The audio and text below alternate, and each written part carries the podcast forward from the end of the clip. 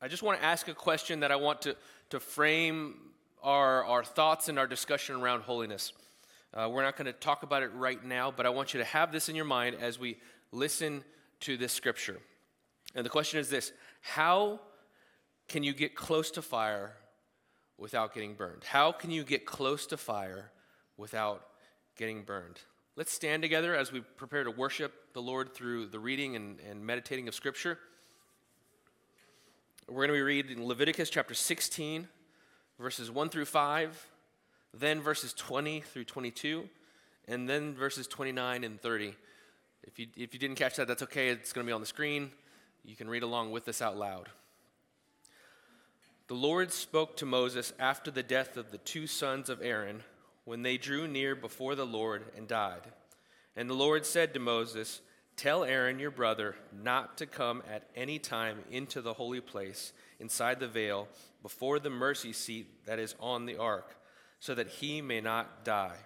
For I will appear in the cloud over the mercy seat. But in this way Aaron shall come into the holy place with a bull from the herd for a sin offering and a ram for a burnt offering. He shall put on the holy linen coat, and shall have the linen garment on his body. And he shall tie the linen sash round his waist, and wear the linen turban. These are the holy garments. He shall bathe his body in water, and then put them on. And he shall take from the congregation of the people of Israel two male goats for a sin offering, and one ram for a burnt offering. Verse 20.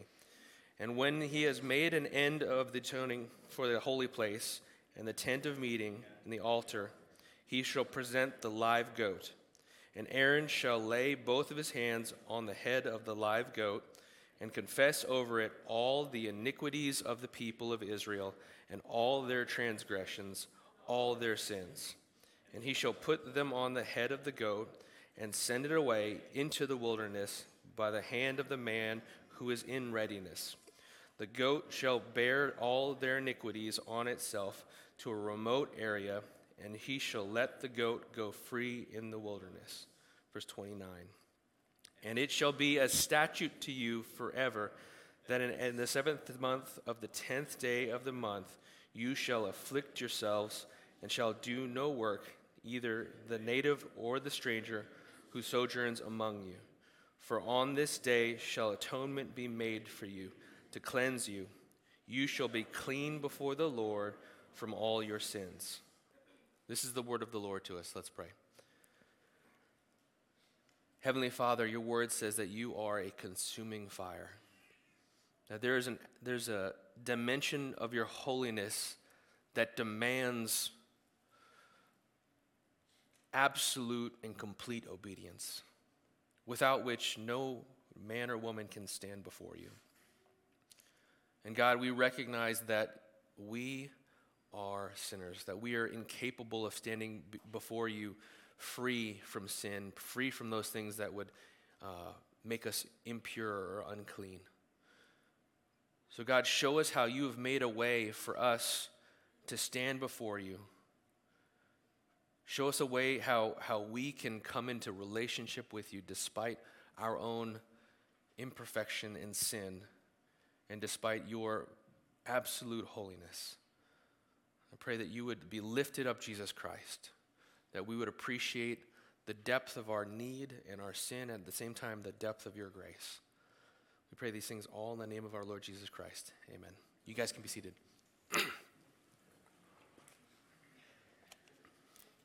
I've got five points if you're going to keep track. Five points that we're going to draw from this text. I'm not going to go verse by verse. But I would encourage you to go back to Leviticus chapter 16 and read through it on your own. When you read through this, you might be tempted to relegate th- these verses to a place of, okay, that's some weird stuff that they did back then. I'm so glad I'm a Christian in 21st century. I don't have to worry about that now. But, but uh, Paul tells us that the things in the Old Testament are written for our instruction and, ed- and, and example. And not that we should begin to reconstitute the, the sacrificial system, but because something about this is going to show us what it means to be made right with God through Jesus Christ.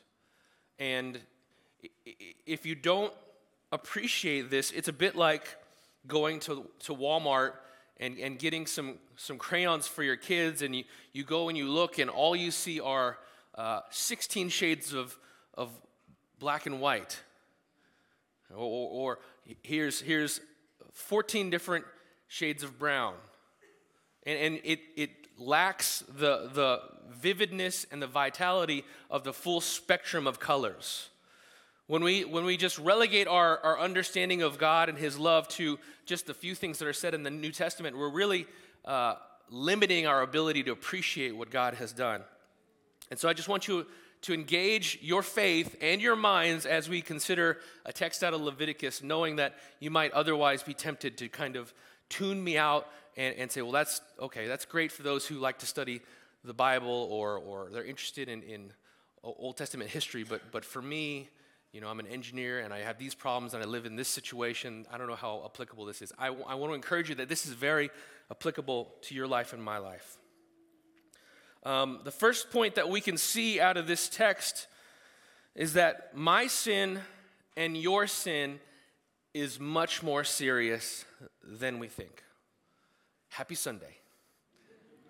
My sin, the things I do which are uh, against the grain of God's will, His instruction, the things that, that express disobedience to Him, the things that, that make me a rebel in His kingdom, those things are much worse than I'd like to think that they are. And unfortunately, the same is true for you as well. Your sins are much worse than you think that they are.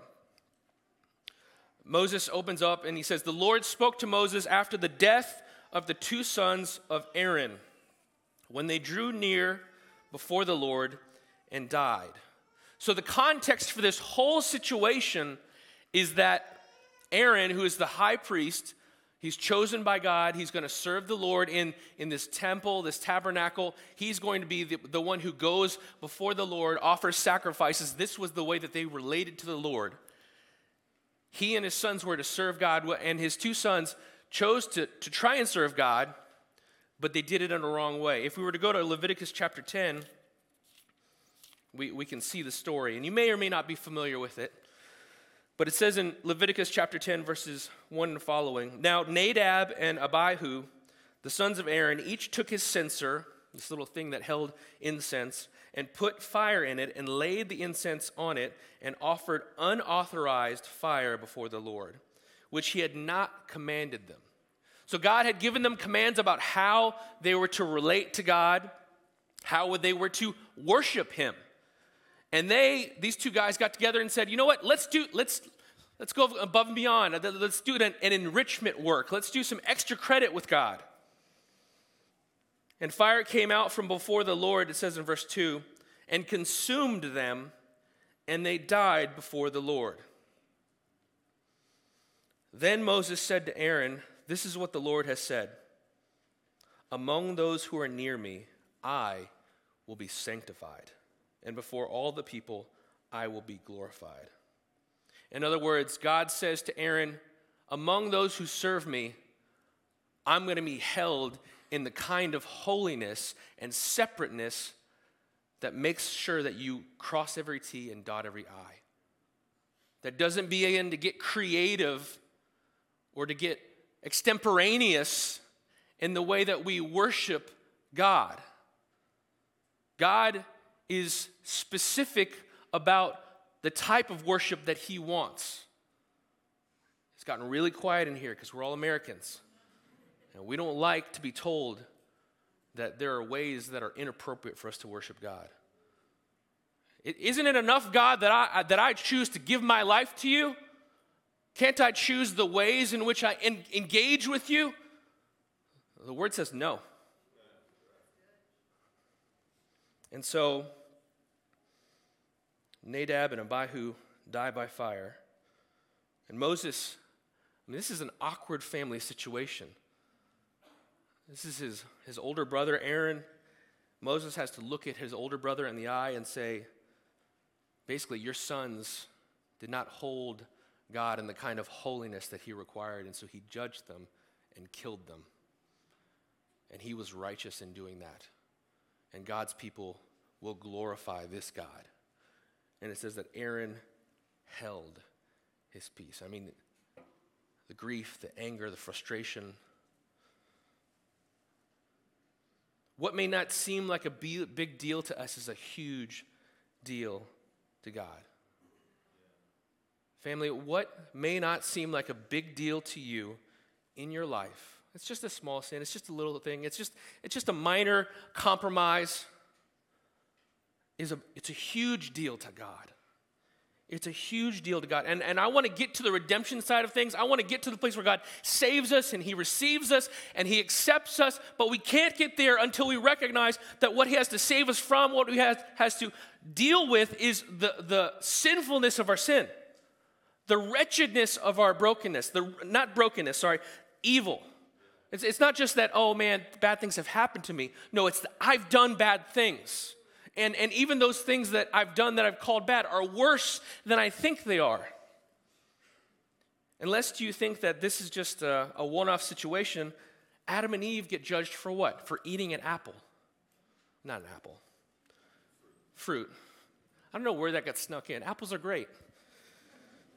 Um, they ate some fruit and got kicked out of Eden. Moses, dealing with these, these Israelites who constantly were complaining and, and, and frustrated and not trusting God and, and, and trying to take over or, or do ridiculous things, just knuckleheads.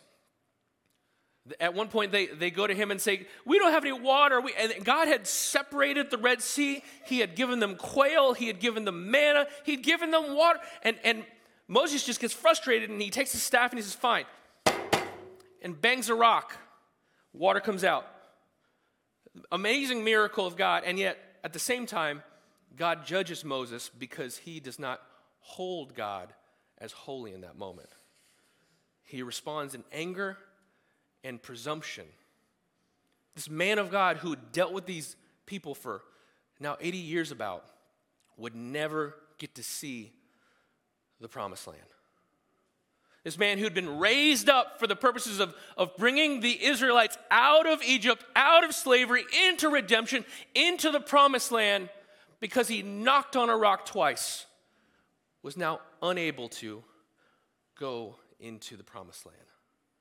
Moses, right? If you think that you're pretty okay, but Moses doesn't make it, it, it ought to give you a moment to pause. There's these this guy named Uzzah in 2 Samuel.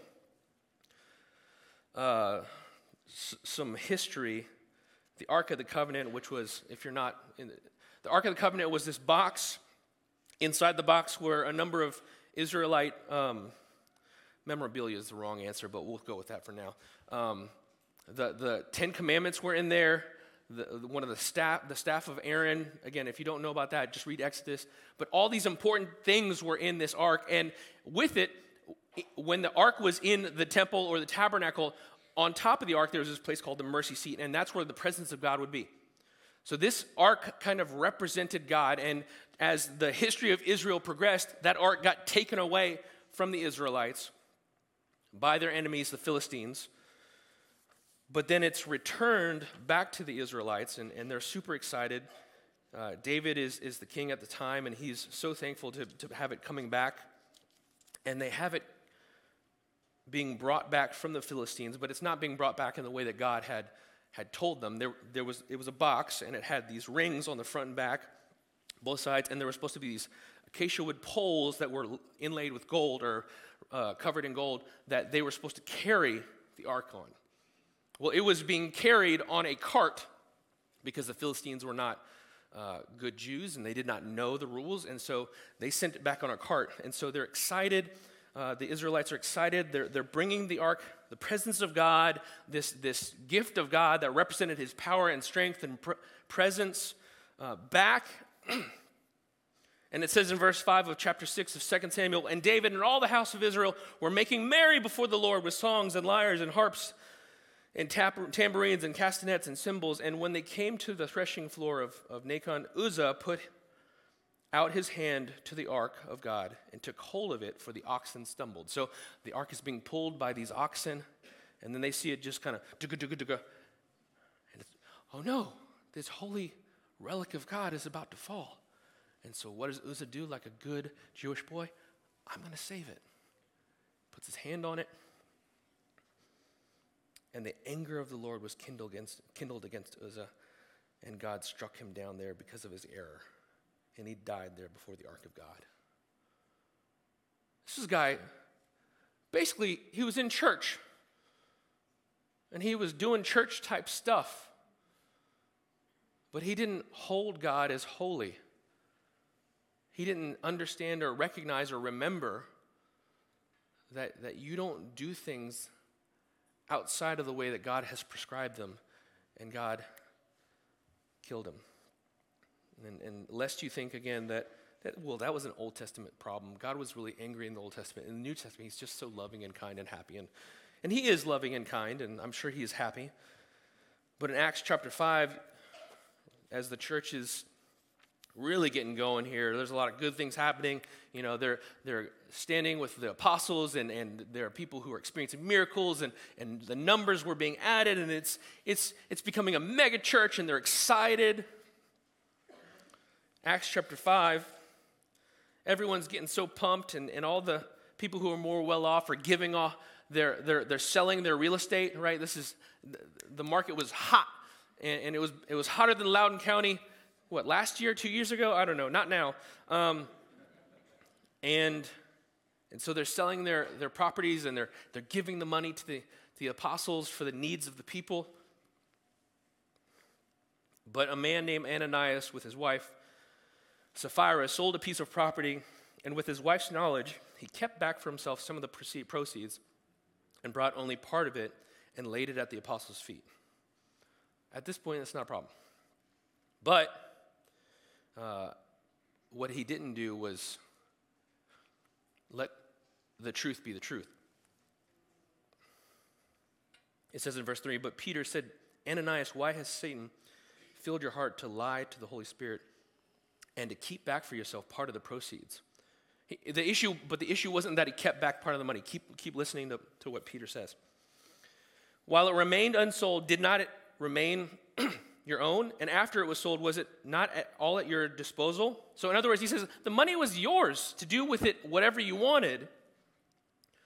Why is it that you contrived this deed in your heart? You've not lied to men, but to God. In other words, he was trying to present himself as more holy than he was, right? He wanted to give what appeared to be all to God, but keeping some of it.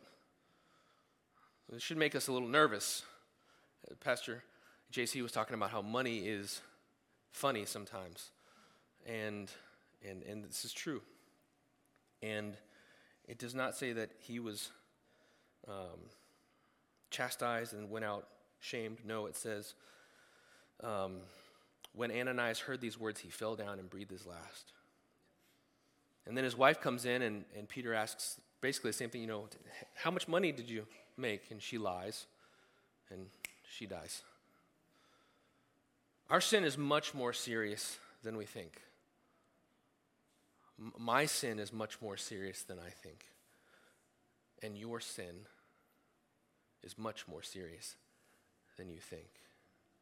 Those things that you rationalize, you try to give your reasons, you try to, to couch it around the circumstances and the situations. Well, it happened because, you know, it was late at night and, and I was alone and it was frustrating and I had a long day at work or, you know, the, she said this thing to me and, and, and she was, can you, I mean, God, you were there, you saw how she acted or, or you, you've seen his track record and how he did those things and, and, and, and how I had to, we, we begin to try and convince both ourselves and God that, you know, if you really understood the circumstances, God, you, you, would understand why I did this. You would understand why this is not that big a deal. But the problem is that our sin is not big because our circumstances, our sin is big because our God is holy. Our sin is much worse than we think because God is holier than we realize. In Hebrews chapter 12, verse 9, it says this he's talking about, um, nope, that's not right. 29, verse 29. Um, he says, Therefore, let us be grateful for receiving a kingdom that cannot be shaken, talking about the kingdom of God. And let us offer to God acceptable worship with reverence and awe, for our God is a consuming fire. For our God is a consuming fire. Fam- family, this is, I hope that you're listening because this is a word for us. You know what the American church doesn't struggle with? Casualness. Framed as quote unquote intimacy. We have an intimate worship environment. Come as you are. Don't worry about X, Y, and Z. And there's an element of truth to that. I mean, I'm not wearing, I'm wearing jeans. I mean, I'm sure there are Baptist pastors from my past who are just furious right now and they don't quite know why. They just know something's wrong. So, so please don't hear me when I say that holiness equals necessarily something uh, with, outwardly. But there has to be an outward expression of holiness. And, and certainly, God is our friend, He is our Father, He is kind, He is loving, He is patient, He invites the children to come to Him. At the same time, though, God expects us to call Him and treat Him with reverence and awe. And part of that is we don't even know what that looks like because reverence and awe are not really things that we experience very often. Because we're on our devices, numbing ourselves to the world around us. I, I, I constantly reflect on my drive in. If you've ever listened to me, if you're new, I, I come from Winchester and drive in. We used to live in Leesburg, but then, anyways, it's a story. Uh, but, but the drive in is amazing, and I'm almost always floored by the, the view. Um, and, and that's by design on God's part. There are things that He's built into creation to draw our hearts up to say, My goodness, when our heart's really saying, My God. And I don't mean that in, I mean that literally. My God, you've made an amazing thing. This is, this is wonderful. This is amazing. This is, but there's so much in our world that militates against being able to sense that awe and wonder and, and reverence. And because of that, we don't, we don't connect necessarily as much to the holiness of God, and we don't think that our sin is that serious, but it is. Um, you know, I, I, mentioned that that I, I like the warmth in the in the winter, and we have our fireplace, and we've we started using it this year. And uh, when it's warm, when it's cold outside, a fireplace is, is great. Um, but one thing I have been reminded of is that fire is really hot. I know that's, you're like, yes, Eddy, it is hot. Should we, do we need to help you? Um, but fire is hot. And, and fire isn't hot some of the time. It's not like hotness um, or, or, heat is like an outfit that fire chooses to wear that day. Like, am I going to wear heat? I'll wear lukewarmness today. No, fire is always hot. There's never a point at which you strike a match, you see that red flame, and you just do this. You're like, oh, it's doing nothing. No, you, please don't do that. Are there any children in the room? Okay, well, teenagers don't do that either. Um, adults don't do that, but if you do, it's your fault. Um, fire is capable of reducing wood and, and honestly most things to ash. I mean, I, it's, it's been crazy. We, we, we bought, I called this, this nursery. I was like, do you guys have any wood? She's like, yeah, we got these bins. And I was like, how, you know, how much, how much are in the bins? And she's, I, I don't know, a whole lot of wood. So we went and picked up a whole lot of wood, and, and the, the pieces of wood were just, I mean, they barely were cut. So they're like this big, this wide, and you know, you're just, ah, this is great. I'm strong. We're doing a good thing. And, and, and I remember putting one of the logs in the fire and thinking, this is going to last forever. And like 30 minutes later, it's like ash. I'm like, that was, that was a very big and expensive log, fire. You were supposed to kind of, you know, enjoy that for a while, not just chew it up and. Fires can reduce things to ash. It's the nature of fire to burn. And, and, but we sometimes want to approach God as though, even though He's a consuming fire, for us, He'll change His nature. The word says that God is a consuming fire. God, I know you're a consuming fire, but that, that you'll burn up anyone who, who expresses unholiness, who's got sin in their life. But, but you and me, you know, we're like, you know, I, I read the story, God, in, in, in the Old Testament about those three brothers, and they were in, in the fire and they weren't consumed. That's like me, right? The answer is no. They were trusting in God by faith, and God was delivering them, us and our sin, not so much. He cannot help but be fire. He cannot help but be holy. And because of that, our sin is much more serious than we think. Now, the good news is that even though our sin is much worse than we think, God's grace is also much greater than we realize. So, this whole section in, in Leviticus has to do with this thing called the Day of Atonement, Yom Kippur, if, if you want the Jewish uh, Hebrew name. Uh, the, on, this, on this day, that was really kind of instituted because of the, the two sons, Nadab and Abihu. On this day, God was saying, We're going to do a reset on, on the tabernacle, on the altar, on the things, on the people, and I'm going to make sure that everyone is holy.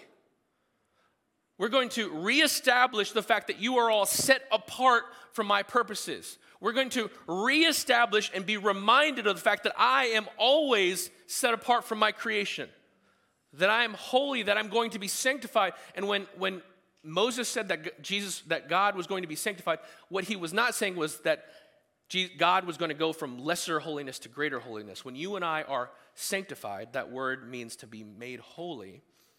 When you and I are sanctified, it means that we go from less sin to more sin, from less obedience to more obedience. But when we say that God is sanctified, we're saying that we're holding Him separate more than we used to. Not that He's becoming more holy, we're recognizing that holiness more than we used to. And this day of atonement was a day to reset all of that. They would have, well, Aaron would have to, first of all, sacrifice an animal for himself, right? There's this bull that he sacrifices, it's going to be sacrificed for himself. And then there are these two goats that have to be sacrificed. The first goat would be slaughtered, it would be a substitute that was sacrificed for the sins of the people. And, and I want you to, just for a moment, you're all adults here, this is not going to be scary for our children. I want you to engage yourselves. I mean, think of the last time maybe you bought some chicken, it was a chicken thigh, you were about to get ready to fry that bad boy, it was going to be delicious. But then you flip it over and you see that, that little ball socket joint, and there's blood. And you're like, ugh. And some, some of you are like, yeah, that's why you put it in the salt water and draw that stuff out. I don't have time for that just gotta, you just gotta work with what you got. But it's gross, right? Or, or the last time parents, you saw your kid and they, they came in and they were like, my arm fell off, I fell off my bike and it just got chopped off and you're just dying on the inside because you're, get your arm back on, it's, oh, there's blood everywhere. And it's just so upsetting. Or that time where you, you, you got a scratch and, and uh, this is going to get real visceral, and you smelled it and it smelled gross that blood smell, that irony smell, or maybe you, you bit your, you know, you're chewing gum because you're stressed out, and then you're like talking to your friend, and then you're like, oh, I hate everything. Just me? The insides of my gums or my, my cheeks probably look like the worst prison criminal you've ever met. I mean, just, anyways. But you get the blood in your mouth, and you're like, this tastes terrible. This is a bad thing. I, am trying to get all of those things before you because this whole process by which God's holiness was being brought to bear was bloody. They would slaughter the. when, when the Bible talks about slaughtering a goat, they didn't go to Giant and buy butchered goat. It wasn't like, okay, here's the, I'm going to take this terrorist teeter all right, Billy, you go back there and do whatever you do with that thing and bring it out clean to me. You put the bags, put the entrails in a bag, and I'll, I'll deal with it. No, the priest was a butcher. And, and he had to take that blood and he had to put some of the blood on uh, the, the different parts of the, the tabernacle. He had to go to the altar. And I'm not talking about a place where people come and pray. No, I'm talking about a huge grill with horns. I mean, just, ugh. You know, this, is, this is no Blackstone. This is the real thing. And, and he would take some of the blood and wipe it on there. And I imagine if you walked in, it didn't smell like, oh, what a lovely place. Flowers, roses. No, there was the smell of death. There's a smell of blood and incense. Because our sin demanded a sacrifice. Didn't just demand the word sacrifice, but demanded that something cease to live. So they'd take this goat, kill it, sacrifice it. And through the death of the goat, the people would be reconciled. The goat brought what's called atonement. It's this word that we use. Uh, it comes from Old English, means at one mint. So, whereas we were at odds with God, what happens is the goat dies and we are brought at one. We're reconciled to God. We're brought back into right relationship with God. And that was the first goat. The second goat is often referred to as the scapegoat. You ever wonder where that came from? The high priest would confess the sins of the people while putting his hands on the head of the second goat. And you can almost imagine just how, how symbolically rat, uh, um, rascally the people of God were because imagine putting your head on this goat and the goat being like, Get off, what are you doing? Stop that. And he's putting his hand on, on, on the goat's head, and God, we, we confess our, our anger, our wickedness, our idolatry, our adultery, our lying, our cheating, our stealing, our, our greed, our lust. We, we, we confess it all. He begins to confess all the things that Israel had done that year to the best of his ability. And the people are watching. And then there's this guy whose job it is to just chase that goat into the woods. And he follows the goat into the woods, and the people watch as their sins are chased into the wilderness. And, and we see this grisly yet great, amazing picture of the grace of God. See, family, the grace of God is not, it's, it's not some sort of Disney thing where we're all just skipping down the road and yay, God loves us, hooray. You know, why don't we just all get happy because God is good? No, the grace of God, it, it's, it's shrouded in blood.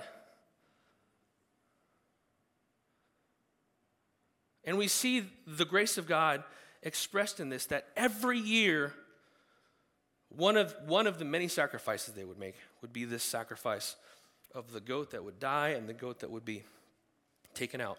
And one goat pictured our atonement, or another word is propitiation, the thing that would make God, it would appease his wrath. Again, words that don't mean a whole lot to us. But God is angry about sin. And, and he can't just be angry about sin, but not angry about the sinners. He's angry about the sinners who choose to sin. And, and when this, this goat was sacrificed, that, that wrath, that anger was appeased. God was no longer angry. But the sin was still there. And so this goat over here pictured God taking our sins far away from us. And, and we saw and we see every year, can you imagine? Every year, God paying for our sins, God taking our sins, God paying for our sins, and God taking our sins each year, the people would get a picture not of only not only of how sinful they were, but of how gracious God was. God provided a way for them to be cleansed.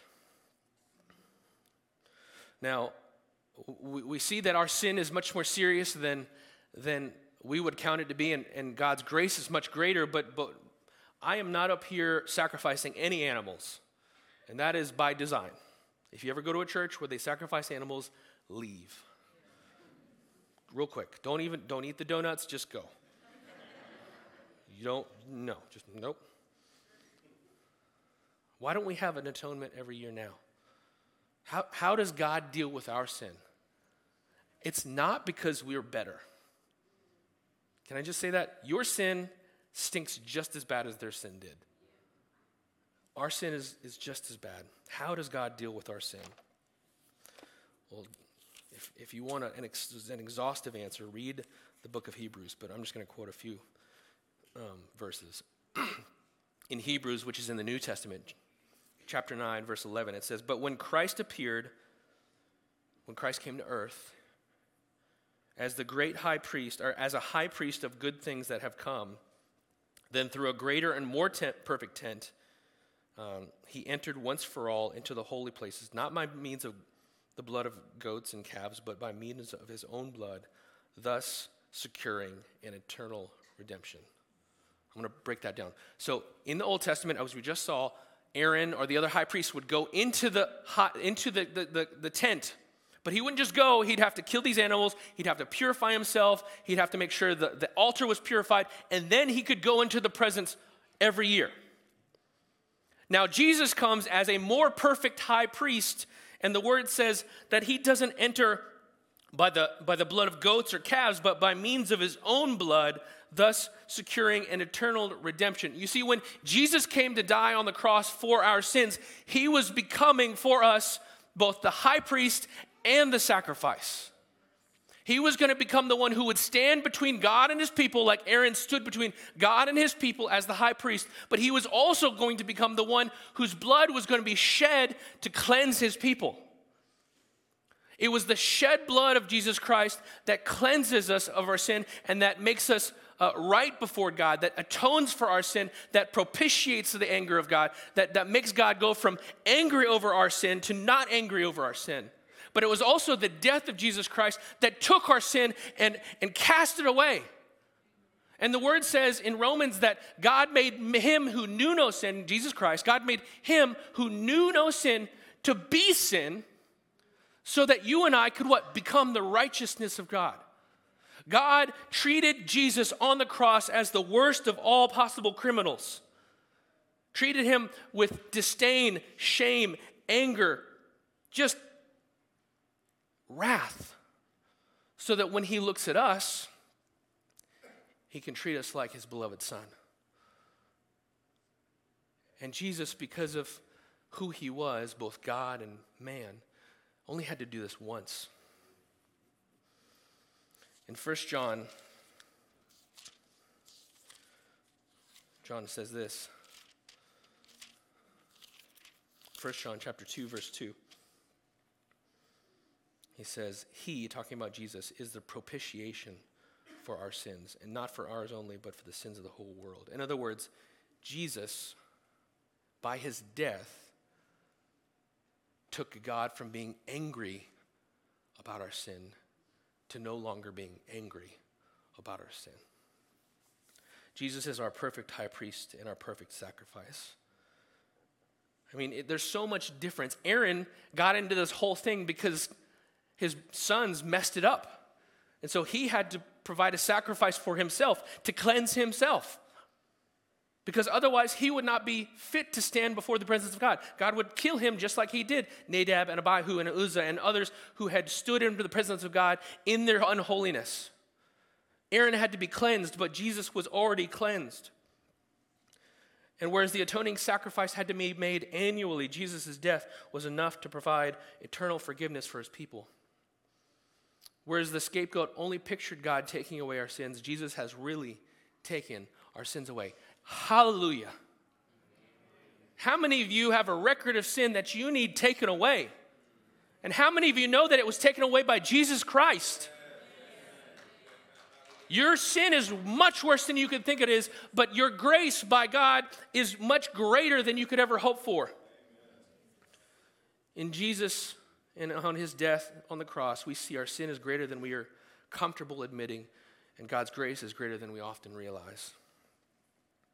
So, what do we do? What do we do about all this? We worship, we thank Him.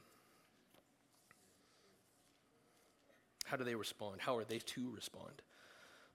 In verse 29, it says, And it shall be a statute for you forever that in the seventh month, on the tenth day of the month, you shall afflict yourselves. Probably that meant fasting. And shall do no other work, either the native or the stranger who sojourns among you. For on this day shall atonement be made for you to cleanse you. You shall be clean before the Lord from all your sins. What they had to do was to trust God. The high priest was doing all the work on that day, and they didn't eat, and so they were hungry and they were thoughtful, but there was nothing that they could do to produce anything in this process. It wasn't Aaron saying, okay, everybody, let's get together. Everybody got their goat? Got your knife? All right, one, two, three. No, the high priest was doing all the work, representing the, the provision of God. And the people were what? Receiving. And, and this is important because you and I, when we think about our sin, we, we don't want God to do something for us. We want to be able to say, God, I know I'm messed up, but I can fix it. I can fix it. Husbands, you've been there a thousand times. Sweetheart, I know I did something wrong. I can fix it. And she's like, No, you can't. You can't fix. Anyways, um, we can't fix it. We can't fix our sin. You can't be a better person you can, you know, curse less, you can steal less, you can do those things, but that does not remove the stain of sin. Right? There's no, there's no, um, you can't go to, to Target and get, you know, OxiClean sin version. You know, takes out all the, the, the, the, the dirt stains and, you know, those sins that are just so persnickety. There, there's nothing that you and I can do to add to this equation except to trust God. We receive it by faith. It's not your good behavior that saves you. It's not your, your offering that saves you. It's not your um, you doing better than the, the guy in the, the next cubicle over. Have you seen X, Y, and Z about how he acts? That, that doesn't save you. It's not, it's, maybe none of those things tap on you, but, but we all have some sort of functional Savior that we pursue. Like, if I just do this or I have this or do this, then, then I can be saved. But there's no, no, no. We have to receive God's grace through faith. And it goes on. And if you read the rest of Leviticus, there, there are a lot of rules about how they are to live in light of God's provision. So God has made them holy on this day of atonement. Now, how are they to live? And that, that's the question before us as we, as we think about holiness, as we think about the fact that God is completely separate from us. How are we to respond? For some of you, there, there is a sin or there are several sins that came to mind. You feel real guilty about it. You're trying not to look me in the eye. You're hoping that I don't look at you in the eyes right now. And I'm not trying to look at you in the eyes, but what I'm saying is that the Holy Spirit is working in your heart right now. And I want to encourage you, while it is today, turn from your sin, trust in Jesus Christ, trust in His provision over your sin. For, for some of you, there, there are things that God has been calling you to do. Maybe it's read your Bible. How, how's that going? I'm, I, I missed reading my, you know, I, I try to read a chapter or more every day, and I missed it like two days ago. So, welcome to the club. But how are you doing with that? Maybe it's praying. Maybe it's serving in the church. Maybe it's being in a small group. What have you been avoiding that God's been saying, come and do this thing? Come and express your gratitude in this way. Or stop doing this other thing. Holy living results from our experience of God's grace. When we really begin to appreciate God's grace and His holiness, we'll be given a sense of awe and wonder and at the same time obedience. You know, during worship, I was reading Isaiah chapter 6 about the Lord being lifted up high and, and, and and Isaiah saying, Woe is me. And I was trying to picture it in my head because I wanted a picture of God's holiness. And my prayer for us is that we would get a sense of God's holiness, not so that we would become really angry, staunch, serious people, but that we would be so filled with the, the proper righteous fear of God that we would be willing to do what, what can only happen as a result of appreciating the sinfulness of our sin and the grace of God. The kind of radical living that comes when we've seen fire and we've seen that we've been saved from the fire. How serious is your sin? Look at the cross. I'll say it again. How serious is your sin? How serious are those things that, ah, you know, Pastor Eddy, I'm not going to talk to you over lunch about it, but I know that there's some things that are messed up in my life. How serious are those things? Look at the cross. Jesus had to die for them. How gracious is God? Look at the cross. Jesus did die for them. Jesus is our great high priest and our perfect sacrifice. Listen to the words of this hymn. You know, I was thinking about how, how do I tie this thing up, and this song came to mind. It's a, uh, it's a hymn, so we, you've probably, unless you come from other liturgical backgrounds, may not have heard it, but it's really good. I encourage you to, to, to find it on the internet. There, I think Sojourn Music has a ver- version that I've listened to. It's either them or starts with an S. Anyways, but here's the song Before the throne of God above. Before the throne of God above, I have a strong and perfect plea. A great high priest whose name is love, whoever lives and pleads for me.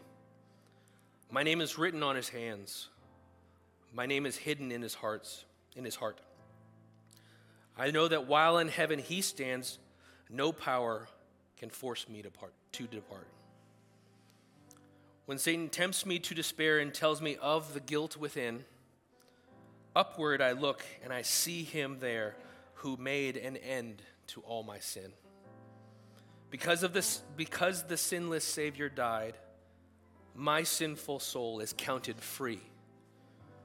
For God the just is satisfied to look on him and pardon me. Behold him there, the risen lamb my perfect, sinless righteousness. The great, unchangeable I am, the King of glory and grace. One with my Lord, I cannot die. My soul is purchased by his blood. My, si- my, my life is safe with Christ on high, with Christ, my Savior and my God. Family, Jesus is your great high priest. Trust him today. Let's pray. Heavenly Father, we thank you that you are holy and we worship you because of it. We recognize that you are worthy of worship because of your holiness. And at the same time, we recognize that we are not worthy to come into your presence apart from Jesus Christ. God, we thank you that we have an advocate in heaven and that while in heaven he stands, there's none who can separate us from you. If you've never trusted in Jesus Christ as your Lord and Savior today, today's the day for you to do so.